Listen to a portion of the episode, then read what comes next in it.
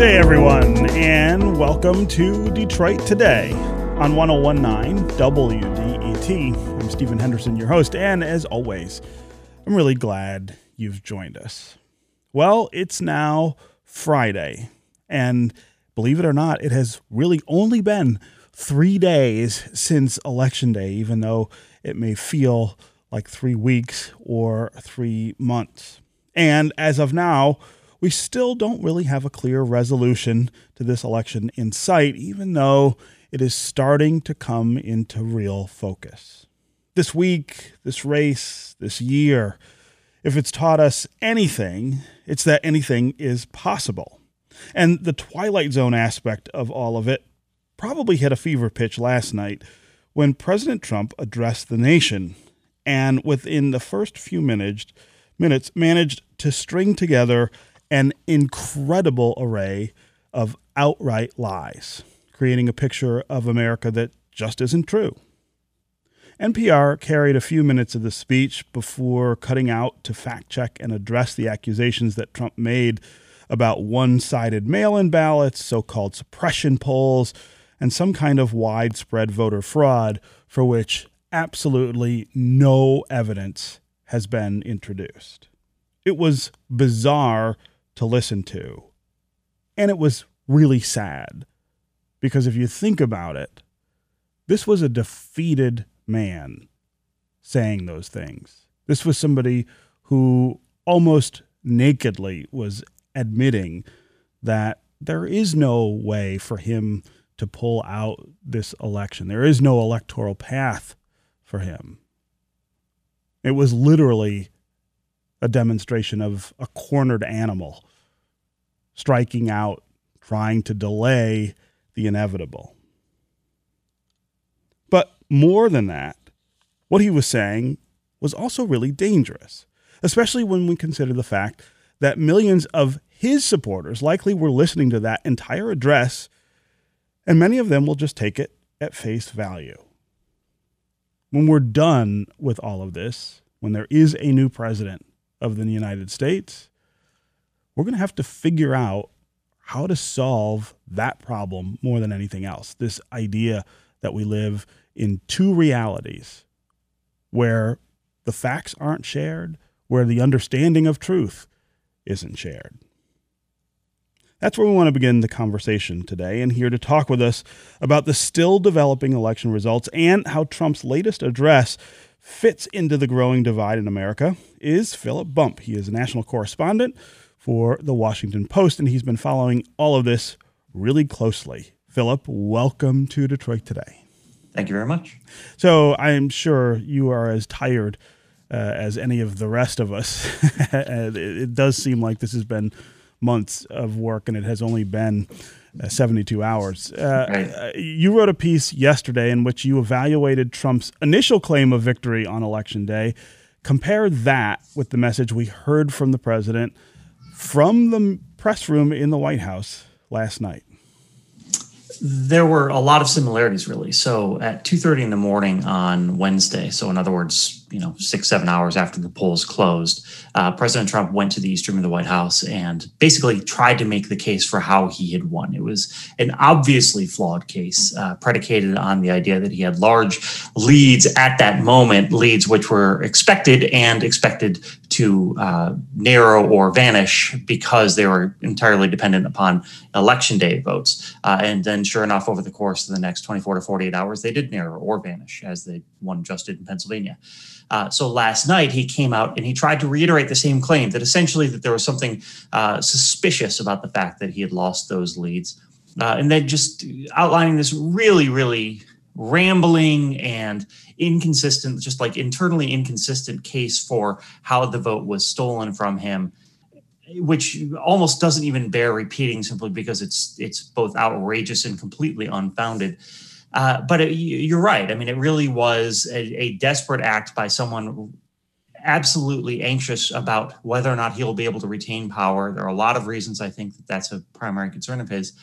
Uh, but I think the one bright spot is that it was treated as what it was. It was not treated as the president making a serious allegation about the state of the election. It was instead treated as a guy who know who sees the writing on the wall and hopes no one else does. Yeah. Um, so, uh, aside from the president's speech last night, we do have a process that is taking place and is moving forward. Uh, as you referenced just now, we, before we went on air, uh, Joe Biden uh, took the lead, quote unquote, in, in Pennsylvania. And I always struggle with the language there because it's not really that he took the lead. He had the lead the entire time based on the votes that are now being counted. And it's, I think this is one of the problems we have is the way we talk about these things kind of reinforces uh, this idea that votes are somehow materializing rather than just uh, being counted. Uh, but but that certainly does bring us closer to finality now that uh, Joe Biden is ahead in the counts in all four of the states where uh, the the decision is um, where the decision hangs in the in the balance. Uh, talk about that moment and what that brings us to. It seems like this opens a different phase of the entire narrative around the election one side will have to decide how much it wants to press against this finality, and the other, I suppose, will start preparing for a new administration. Yeah, I think that's the core question right now is the extent to which let me take a step back. So we have seen over the course of the past four years that there exists this bubble that surrounds President Trump, uh, and into which various conservative media organizations and Republican elected officials uh, dip. Uh, you know, there are some who are fully immersed in it, right? That you know, like uh, uh, Paul Gosar from Arizona is like fully immersed in in the in this this bubble of of Trump's uh, Trump's family, obviously fully immersed in it. Sean Hannity fully immersed in it. Fox News sort of overlapping with it. If you think of it like sort of a Venn diagram, a lot of Fox News is, is overlapping with that bubble. Uh, we see folks though last night on Sean Hannity's program you had Ted Cruz and Lindsey Graham, both senators uh, from Texas and South Carolina, respectively, who appeared and, and, appeared to validate Donald Trump's claims. And so they were sort of entering themselves into that bubble. And, and so there's going to be a lot of Republicans who are forced to choose. We've seen over the past four years where they've tried to, a lot of Republicans have sort of tried to stay out of the bubble, but then dip into it when they need to appeal to Trump's base. There's going to be a lot of people who have to choose which side of the, the that divide are you on? Are you in the Trump bubble, which is predicated on uh, a, a, a total disregard for reality, particularly in this moment on this issue, or are you going to actually stand with reality? Yeah. And you know, it's uh, you know, to some extent, I was, I was going to say that it's a difficult decision that I don't envy them, but it is a result of having spent four years, five years really, playing footsie with the bubble in order to to appeal to its voters. And now, you know, the the the bills come due. Yeah. Yeah. Uh, I'm talking with Philip Bump, national correspondent for the Washington Post. Uh, we're talking about election 2020 as it continues, as the vote counting continues in at least four states that uh, have the decision for the presidency hanging in the balance. Uh, if you want to join the conversation, we would love to hear from you. Uh, are you somebody who is paying close attention to what's going on? Are you a supporter? Of President Trump and let us know how you feel after hearing the last two addresses we've gotten from this president. Uh, what do you feel about what he's saying? What do you feel about the doubt he's casting on the election results in states like Michigan, uh, where he says he won the election on election day and that now the counting of votes uh, that were mostly mail in ballots and absentee ballots is an effort to steal that win from him. Uh, I would also love to hear, of course, from folks here in the city of Detroit. Uh, there have been a lot of things said on national media in the last few days that disparage us as Americans, disparage the city that we live in, disparage the process that we use to vote and to count those votes. Uh, what does that What does that say to you about where we stand as Americans? Are you offended by the things that you've heard, by the things that the president himself has said about Michigan uh, and Detroit. Also, give us a sense of what your anticipation is for the next few days or the next few weeks. Uh, where are we headed with all of this? And will we get to a point where there is some finality that everybody can accept? around this election. As always, the number here on the phones is 313 577 1019. That's 313 577 1019. You can also go to Facebook and to Twitter and put comments there, and we'll try to work them into the conversation. Uh, before we get to listeners, Philip, I, I, I want to talk with you a little about what's coming. Uh, this idea that uh, that finality will be elusive, I think, is is going to emerge as the big the big question uh, in this in this election. I, I don't think we're going to get a concession speech from President Trump that would look anything like what we're normally uh, expecting after an election. So then what does happen? What what what happens that that says this is now over and we're moving on and it doesn't really matter whether the president accepts this or not. This is this is the way it's going to work. Well, you're you're right that it doesn't really matter whether or not he accepts it in the abstract. You know, I mean, assuming that patterns hold, which they seem likely to, Joe Biden will be president elect. Uh, and there's nothing Donald Trump can do about that. But that doesn't mean that the process will be not painful. Uh, you know, that's really the question is how painful this is, both in terms of stress, but in terms of literal, you know, we saw last night there was this allegation that people were coming up from Virginia to uh, to attack uh, vote counters in Philadelphia. You know, I mean, I think as it becomes more obvious that that Joe Biden is likely to be the next president, we may see sharper tensions of that kind, which is obviously disconcerting for a lot of reasons. But you know, the the I, I would not be surprised. We have seen times in the past when Donald Trump, recognizing that he has lost, has given a sort of concessionese speech in which he says something like, you know, look, I don't agree, and I, you know, I still think that X, Y, and Z, and yeah, the Dems are still cheaters, but I'm gonna, you know, I'm gonna move on and do something else instead. I mean, he he has this sort of style of acknowledging reality, which doesn't really acknowledge reality, but still gets the point across. Uh, you know, in the same way that he will say one thing and have his base interpret it one way and have everyone else interpret it the other way, we might see something along those lines. The real question here is how much of Donald Trump's response to the election results is driven by his concern about the fact that he doesn't have the umbrella of protection from criminal investigation that he has now once he leaves office? Hmm. I think that's a very real question, and I think it's a real motivation for him. And if that is what's driving his decision making, it's going to be a rough period because he's going to do everything in his power to fight back. Yeah, yeah. Again, 313 577 1019 is the number on the phones. Uh, you can also go to Facebook and Twitter put comments there, and we'll try to work them into the show. Let's start with Judy in Detroit. Judy, welcome to the show. Hi, Stephen. Hey. I don't know if well, I'm not really nervous. I'm just anxious to have this all over. Yeah. Um, and who knows what this guy's going to do.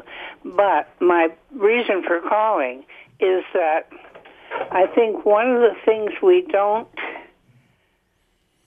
talk about enough is that the degree to which he is, um, his supporters don't have a capacity for critical thinking. I think that's one of the reasons that he gets so many, so much more support from college educated people. Mm.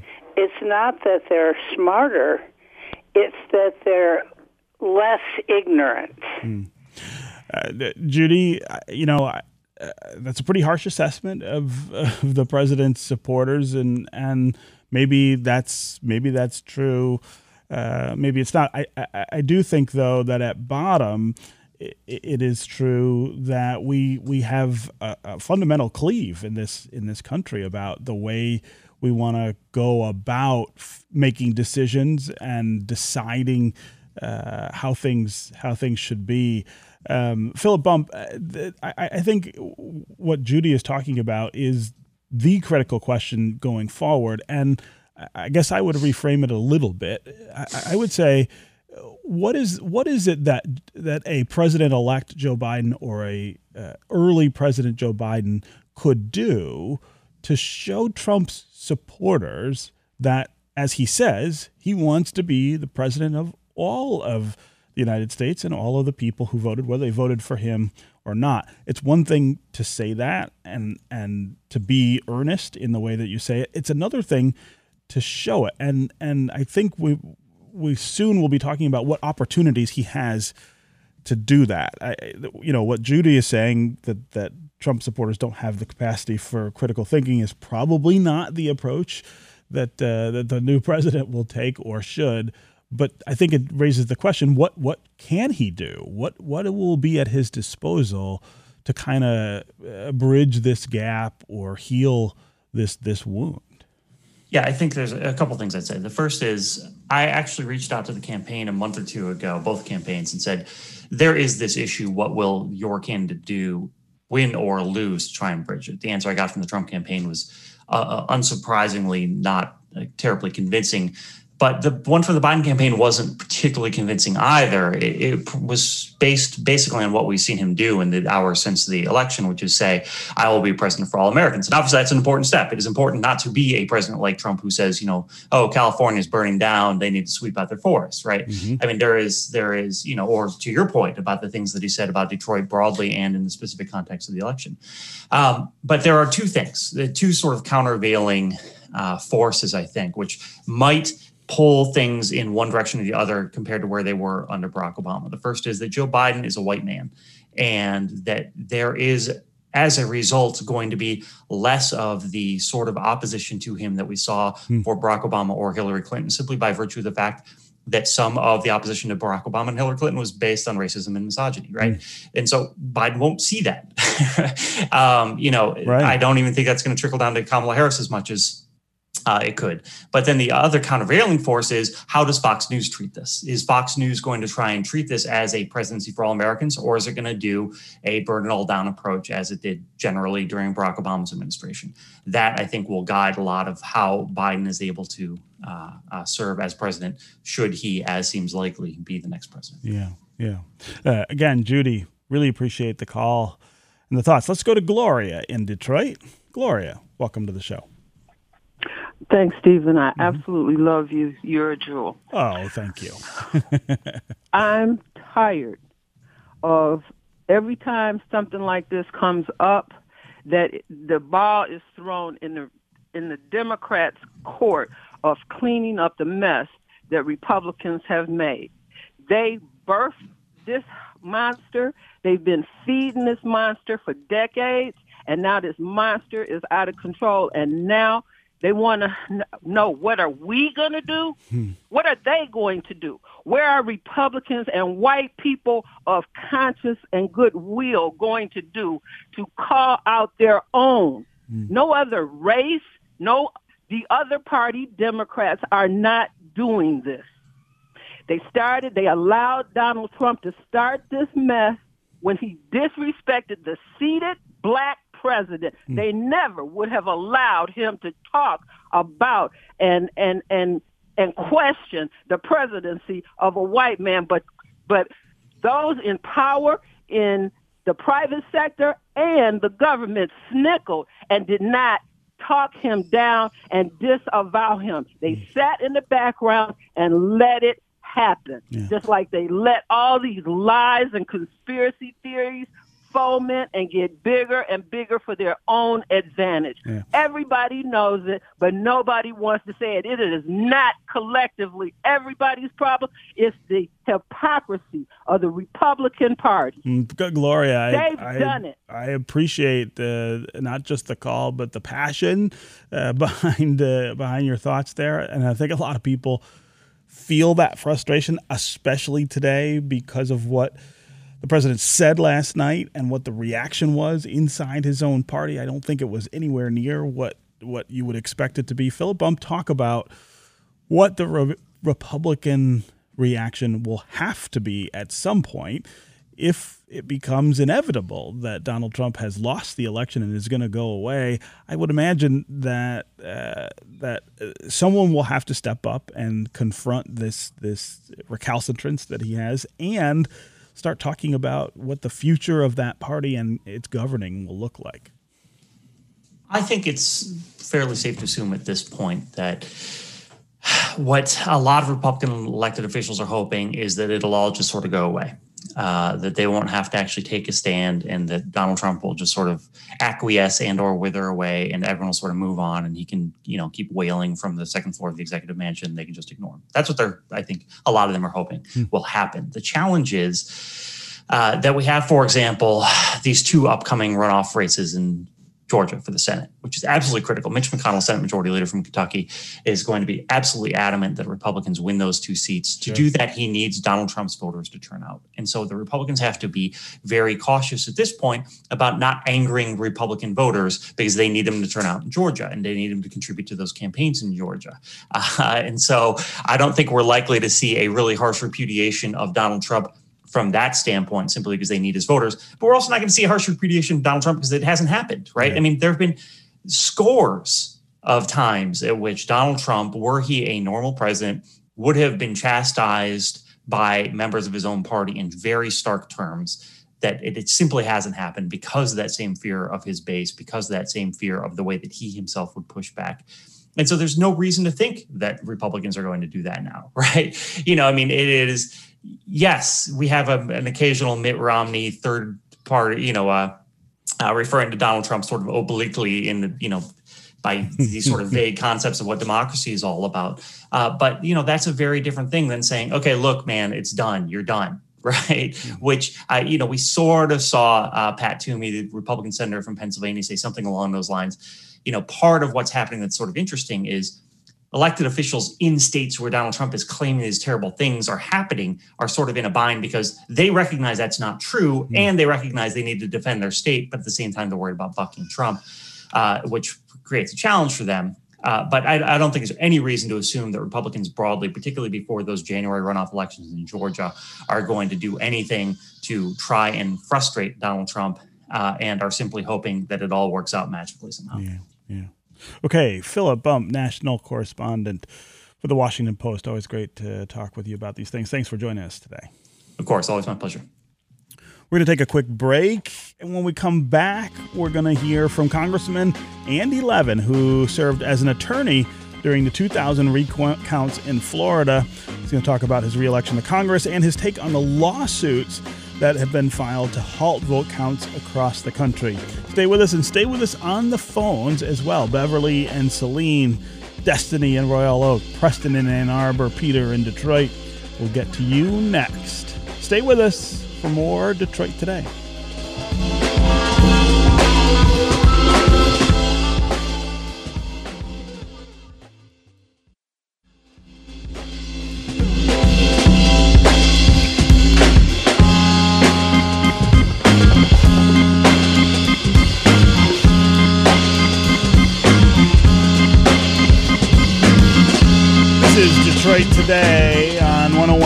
1019 WDET. I'm Stephen Henderson, and as always, thanks very much for joining. We're talking about the aftermath of election 2020. Yesterday, a court of claims judge in Ingham County quickly tossed out President Trump's lawsuit against Michigan's vote counting efforts. The president is trying to challenge these efforts across the country and has made the dubious promise of taking the election results all the way to the Supreme Court in Washington. Sometime something he can't really determine on his own. Congressman Andy Levin is someone who knows a bit about election law and challenges to vote tallies. He has an extensive background as a lawyer working elections, including in Florida in 2000. He joins me now to talk about these lawsuits, his own reelection, and the surprising Trump coattails across Macomb County in 2020. Congressman, welcome back to Detroit Today. Hey, Stephen, how are you? I'm good. How are you? I'm great. I'm sitting in my backyard, and early this morning, the first dark-eyed juncos appeared at my Ah. bird feeder. So the Oh, world is moving that. along. Look at that. It's a nice day out too. Uh, I'm kind of weird for mid, mid- November but we 6th. won't go Yeah, right. so, first, let me uh, congratulate you on winning a second term to Congress. That first reelection, I feel like, is always a little tenser than than than others, and once you get past it, things look differently. So, uh, so tell me how that feels uh, to get to get sent back for another two years to Congress. Well, it feels great. Thank you so much. I'm so grateful to the voters of the Ninth District, which uh, includes southeastern Oakland and southern Macomb counties, and I'm just so ready to go to work to try to bring about the changes that they are demanding so we tackle systemic racism and climate change and inequality and all the healthcare issues, both the public health issues around COVID-19 and the broader issues around everybody having uh, access to good health care is a human right. So I'm ready to go. Yeah. Um, uh, so I want to talk about what we saw last night from President Trump and this effort to continue to sow distrust in the vote counting process and really in the democratic system in the country. Uh, You worked for a long time as an election lawyer, and as I said in the open, you were in Florida in 2000 during the recount effort there. I, I wonder what you make of what he's saying and whether any of it squares with your experience. Well, I just want to be clear. I am a lawyer, and I I uh, was in South Florida for the month of November of 2000, but I'm not, you know, really an election lawyer. Um, I certainly have a lot of experience uh, that uh, dealing with elections, and the there's just the difference between Florida in 2000 and now uh, couldn't be greater. I mean, Florida had a lot of spe- very specific problems with its election. Uh, the famous hanging chads. Uh, I don't know if you remember, but uh, there the, the ballots in I think uh, Palm Beach County um, confused people, and they many many people literally voted for the wrong person for president. they Oh, thought, well, who was it? Pat Robertson. I mean, they they thought they were voting for Al Gore, and they voted for him or whatever. There were all these problems. People were up in arms. It was with the, the the distance between the candidates was hundreds of votes, and it was one state.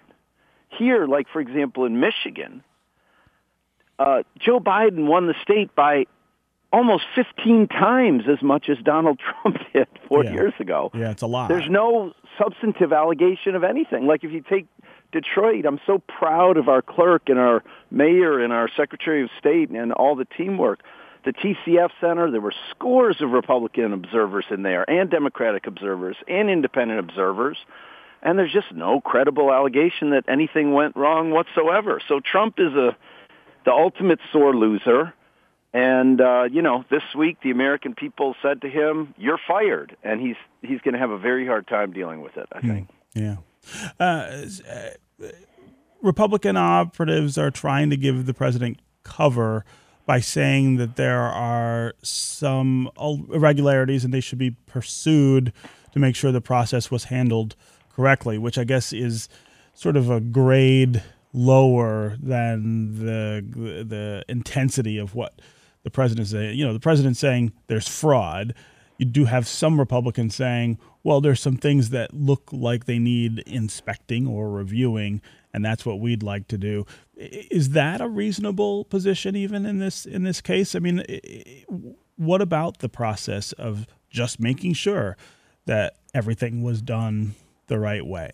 We always need to make sure everything was done the right way. And um, I- on this, I'm with Governor Christie, who said, "Stop yelling, uh, f- you know, vague allegations and show any evidence of it."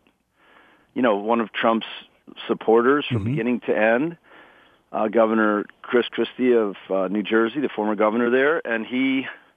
Uh, you know, he he pretty much admitted that there really is no basis for uh, claiming problems with the vote in Arizona, Nevada, Michigan, Pennsylvania, you know, any of these states that have recently been called, or Wisconsin, or are, you know, still being counted. And I think what we're going to see, Stephen, is that um, Joe Biden is probably going to win he may win all four, but he's certainly going to win two. I'm almost sure he's going to win Georgia and Pennsylvania. He'll probably win Arizona and uh, Nevada. Mm-hmm. So he'll have either over 300 electoral college votes or close. And so he will have, this election, he will have won the most popular votes ever, and he will win a decisive electoral college victory. And I just don't, I think the more credible voices in the Republican Party who believe in our system of democracy, um, counting every vote accurately and having a peaceful transition of power, I'm, uh, you know, I'm just hopeful that they'll come to the fore and that we'll, you know, move forward as we always have yeah. as the world's longest running democracy here, doing, you know, go transferring power from whoever whoever lost to whoever won. Mm-hmm. Uh, I want to get to uh, some of our callers here, and if you want to join the conversation again, 313 577 1019 is the number on the phones. Let's go to Beverly and Saline. Beverly, welcome to the show. Hi. Hey, how are you? Hi, good. I just wanted to say that I served as an election supervisor in Saline. And I find the rhetoric from this president at all is deeply offensive. Mm. The people counting votes are my fellow citizens, neighbors, and friends. And to suggest they're cheating is just repugnant. Mm. Uh, you know, Beverly, I'm really glad you called because I, I think in some ways this is a voice that gets lost in all of this. When the president says the things that he said about the quote unquote cheating that he thinks is, is taking place, he really is talking about and disparaging ordinary citizens who, in right. many cases, just volunteer. This is not even their job. That's exactly what we do. This is no machine. This is no underground machine. This is, you know, the average Joe yeah. that walked in there at six o'clock on Tuesday morning and left at 10 p.m. Mm, yeah. because everything was done right. Uh, uh, Beverly, I want to thank you for the work that you did to help uh, collect uh, and count votes. Uh, but but also, I, I, again, I really appreciate you calling and, and sharing that experience and, and putting a face on what the president is saying uh, is is is wrong with our republic. When in fact, I would say it's what is quite right with it. Uh, let's go to Destiny in Royal Oak. Destiny, welcome to the show. Hi, Stephen. Hey. I love your show. Thank you. Um, I just wanted to call and say, um, you know, I was one of the people there at the TCF Center processing ballots, and it really makes me sad and angry to hear the Republican rhetoric, this narrative they're trying to sell us about it being chaotic and not letting Republicans have access. Um, the the city election employees, our supervisors, they were calm, they were respectful they were well informed, well organized. I was so impressed with the process. Um, you know, we we acted with integrity from start to finish. I did a 16-hour day on Tuesday and a 20-hour day on Wednesday. Um, and you know, at at the time that they were trying to say they were not letting Republicans have access, you could clearly see the place was full of Democrat, Republican, and independent poll challengers and mm. poll watchers um, at one point, there was over 200 Republican poll watchers in there, is is what I heard. But you know, they can they sign in, they can they can see that, and so you know, I'm not hearing that enough on the news, and I'm so happy to hear Representative Levin say that. Yeah. Um, because I'm not hearing that on the news, and um, and and people need to know that there right. were there were lots of there were lots of poll challengers in there. Right. You know, Stephen, this is so incredible this is American democracy. Mm-hmm. I mean, you really do a public service here. I mean, Destiny and Beverly are our democracy. And just think of the ninth district, my district. There's there's 21 jurisdictions if you incount, if you include like villages and stuff, but some of them are gathered into townships for you know vote voting purposes. So there's 19 jurisdictions that run this process. It's so decentralized. Many of them are controlled by Democratic clerks or whatever, and many of them are controlled by Republican clerks. And there's kind of an esprit de corps and a, and a you know brother and sisterhood of clerks quite apart from party lines. My Republican clerks did a great job. Hmm. you know, and there was no the, the pride they take in their work, and then all the citizens who come in to to you know to work like Beverly and Destiny. I mean, it's just something we should be immensely proud of, and no nobody, even a president of the United States, can take that away from our democracy. Yeah, yeah. Okay, Congressman Andy Levin, a Democrat from Bloomfield Township, who represents Michigan's 9th District and will represent that district for two more years after the election Tuesday. It's always great to have you with us. Thanks very much for joining. Oh, thanks, Stephen. Take care of yourself. Yeah, we'll talk with you soon. Okay, bye bye. We're going to take another quick break, and when we come back, we are going to talk with Politico chief political correspondent and Michigander Tim Alberta. He's going to join to react to the election and the response from Republicans and talk about what needs to be done going forward. Stay with us for more Detroit Today.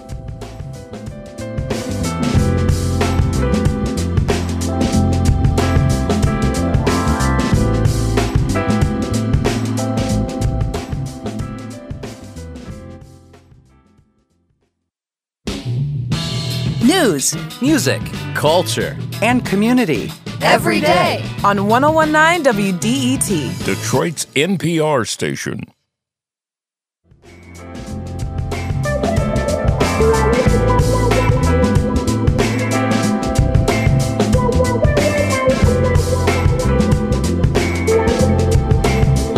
You're listening to Detroit Today on 1019 WDET. I'm Stephen Henderson, and as always, thanks very much for joining us. We're talking about the ongoing vote counting and decision making in election 2020. We are on day three, and according to the counts in some of the key states, Joe Biden is well on track now to be the 46th president of the United States. Of course, the 45th president of the United States, Donald Trump, says that is only happening because people are cheating, because they're inventing votes or quote unquote finding votes that weren't cast by Tuesday's deadline in the states. He does not have any evidence to support that, and there is no there is no actual proof or suggestion really that there was any fraud, but this is the tactic that the president has chosen to make sure that he keeps power. We want to hear from you this hour as well. How are you feeling about the things that the president said last night during his address from the press room in the White House? What do you think about the things he said about Michigan, the state of Michigan?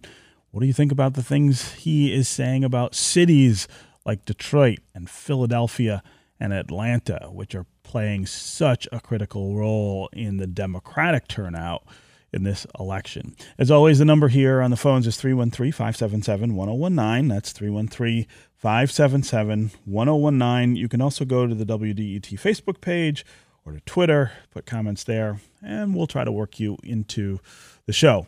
I want to welcome another voice on this issue to the conversation as well. Tim Alberta is the chief political correspondent for Politico and author of American Carnage. He's also a native Michigander. Tim, welcome back to Detroit hey, today. Stephen. Thanks for having me. Yeah, always great to have you here. So, you had some pretty strong words about the president's address on Twitter last night from the perspective of someone who spent a lot of time talking with members of the GOP. Tell me what you felt when you heard President Trump say the things he did last night. Yeah, look, um, and the, the the perspective is not just from someone who spent a lot of time uh, covering the Republican Party. It, it's you know someone who spent a lot of time with Republican voters, uh, and and I and I think that's what's most disconcerting because when the president comes out and claims without any evidence that this, that the election system in this country is rigged, that it's corrupt, that we're living in a banana republic where you cannot trust the legitimacy of the ballot box. When he says that, it's one thing for Republican elected officials who uh, have their own uh, professional and political uh, aspirations in mind to get out and enable him and accommodate him and and uh, parrot that lie. Uh, that's bad enough. Hmm. Uh, but but most of them know that he's lying. And most of them are making a decision to go along with it because they have an ulterior motive. Mm-hmm. But for millions and millions of people, Stephen, who are not familiar with how elections work in this country and who are listening to the leader of the free world uh, just deliberately and flagrantly undermine the institution of the American election system, they are, I think, in many cases, persuaded by what the president is saying. They believe him. We have polling over the last couple of years to suggest that among Republican affiliated voters, there's been a 34% decrease in the confidence in our elections. And 70 million people just cast ballots for a man who is standing before the country telling them that they can't trust those elections. Mm. And so you know, this can seem sort of fuzzy and abstract, and it gets lumped in with all of the president's other falsehoods and and his other attacks on institutions throughout his presidency. But what we saw last night was something I feel uh, that is particularly dangerous, and that's going to have particularly long-term damaging effects on this country and on its political processes. I don't think there's any putting this genie back in the bottle now. So, so I think that's a real question that some people have about Trump supporters. Uh, do do a lot of them believe the things that he said? I I, I feel like that, that that's a real question because some of them it does seem like they're like, well, he talks and he blusters and I don't pay a lot of attention to that. I just like the economic policies that he has, or I support his approach to immigration. Uh, you feel like there are a lot of people though who who hear this stuff and really do believe it. I do, and, and I'll give you both the qualitative and the quantitative uh, reasons for it, Stephen. On, on the qualitative side, uh, I published a story the Friday before Election Day detailing um, my journeys around the country over the last 12 months and the dozens and dozens of conversations I've had with supporters of the president, and not just, you know, Joe voter on the street, but uh, election, uh, excuse me, uh, party officials, Republican Party officials at the county level, at the local level, people who are uh, influential in their communities as far as organizing and, and, and doing activist work uh, for the party.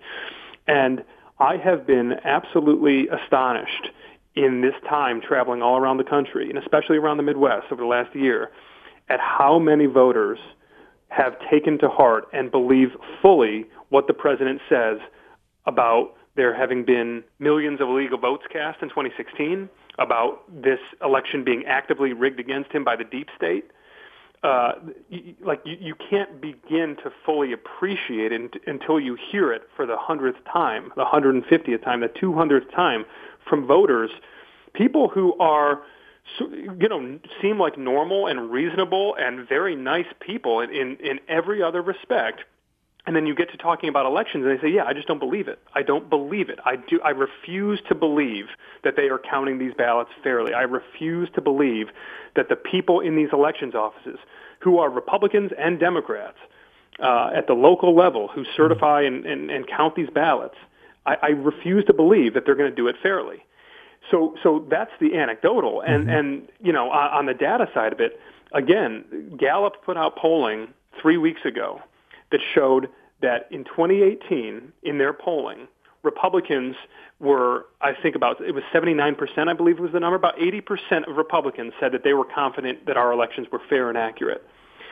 And the same pollster surveying the same people two years later found that that number was 44% among Republicans. Hmm.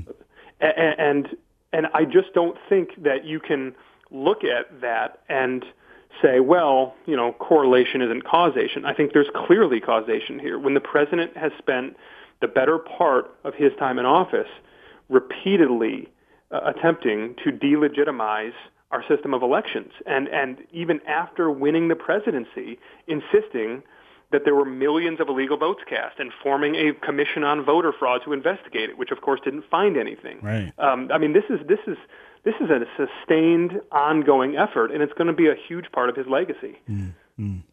Uh, again, three one three five seven seven. 1019 is the number on the phones. Let's go to Marilyn in Oak Park. Marilyn, welcome to the show. Hello, Stephen. I'm going to try to be as quick as I can. Mm-hmm. Number one, is interference with the election process a crime? If so, why hasn't Donald Trump been charged? is he above every law in this country? Number two, who is picking up the tab for all of Trump's frivolous lawsuits? If it's Trump and his campaign, they need to get the bill before they have a chance to declare bankruptcy. If the taxpayers are paying for his lies, then I give up on this whole mess. Number three, I only saw a portion of Trump's uh, address last night. It's obvious that he's become more unhinged and therefore even more dangerous. Congress and the Vice President better dust off their copies of the Constitution and look up the 25th Amendment. Now, Stephen, don't blow me off on this one. You did that four years ago. On, on what? I'm sorry. On uh, the 25th Amendment and Oh. uh, having a psychiatric exam form. I, I remember. That's how long I've been listening to you for a long time. and I, you say I blew you off on it. I didn't. Yeah, I didn't take did. it seriously. Oh well, we can't. We can't have a second. We can't do that. We can't. He's the president. No, no, no. And that's you have to go through. So uh, yeah, I do remember that. I, well, I mean, I think I, I, well, I, I, actually don't remember that exchange, but but I think the Twenty Fifth Amendment, you know, has to be invoked by the people around the president. It's not it's not a citizen activated uh, provision. It's actually a cabinet activated provision, and his cabinet is full of people who are blindly loyal to him, or they get or they get fired. I, I guess I just don't see it as a as a likely outcome. Not that I think, not that I think he doesn't probably meet the standards for that. Uh, but but I do want to get Tim Alberta uh, to answer some of your specific questions, spe- specifically about the money and the lawsuits. I've I've seen this question in a lot of in a lot of places. Tim, explain how that works.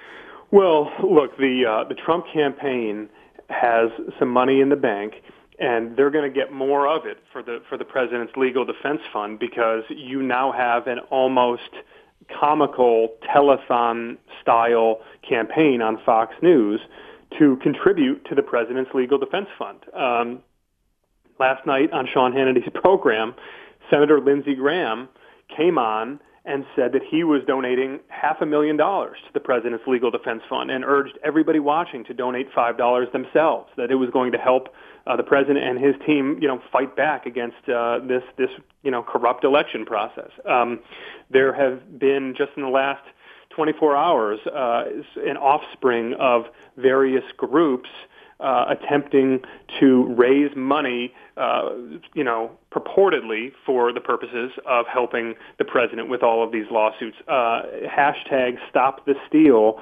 it became a thing on social media yesterday, and if you trace the origins of Stop the Steal, it goes to some Facebook pages and to some websites, and surprise, surprise, there is a donate button at the bottom of those websites, and uh, if ever there were a, a golden opportunity for people in the president's uh, uh, orbit to uh, sort of take advantage of, of the grift uh, that is uh, sort of perpetually present around him, then this is one of them. You're probably going to see all sorts of, you know, sweet old grandmas who are watching Fox News, you know, fork over 25 or 50 bucks because they believe the president's getting railroaded. Will any of that money ever actually make its way into uh, paying for legal expenses?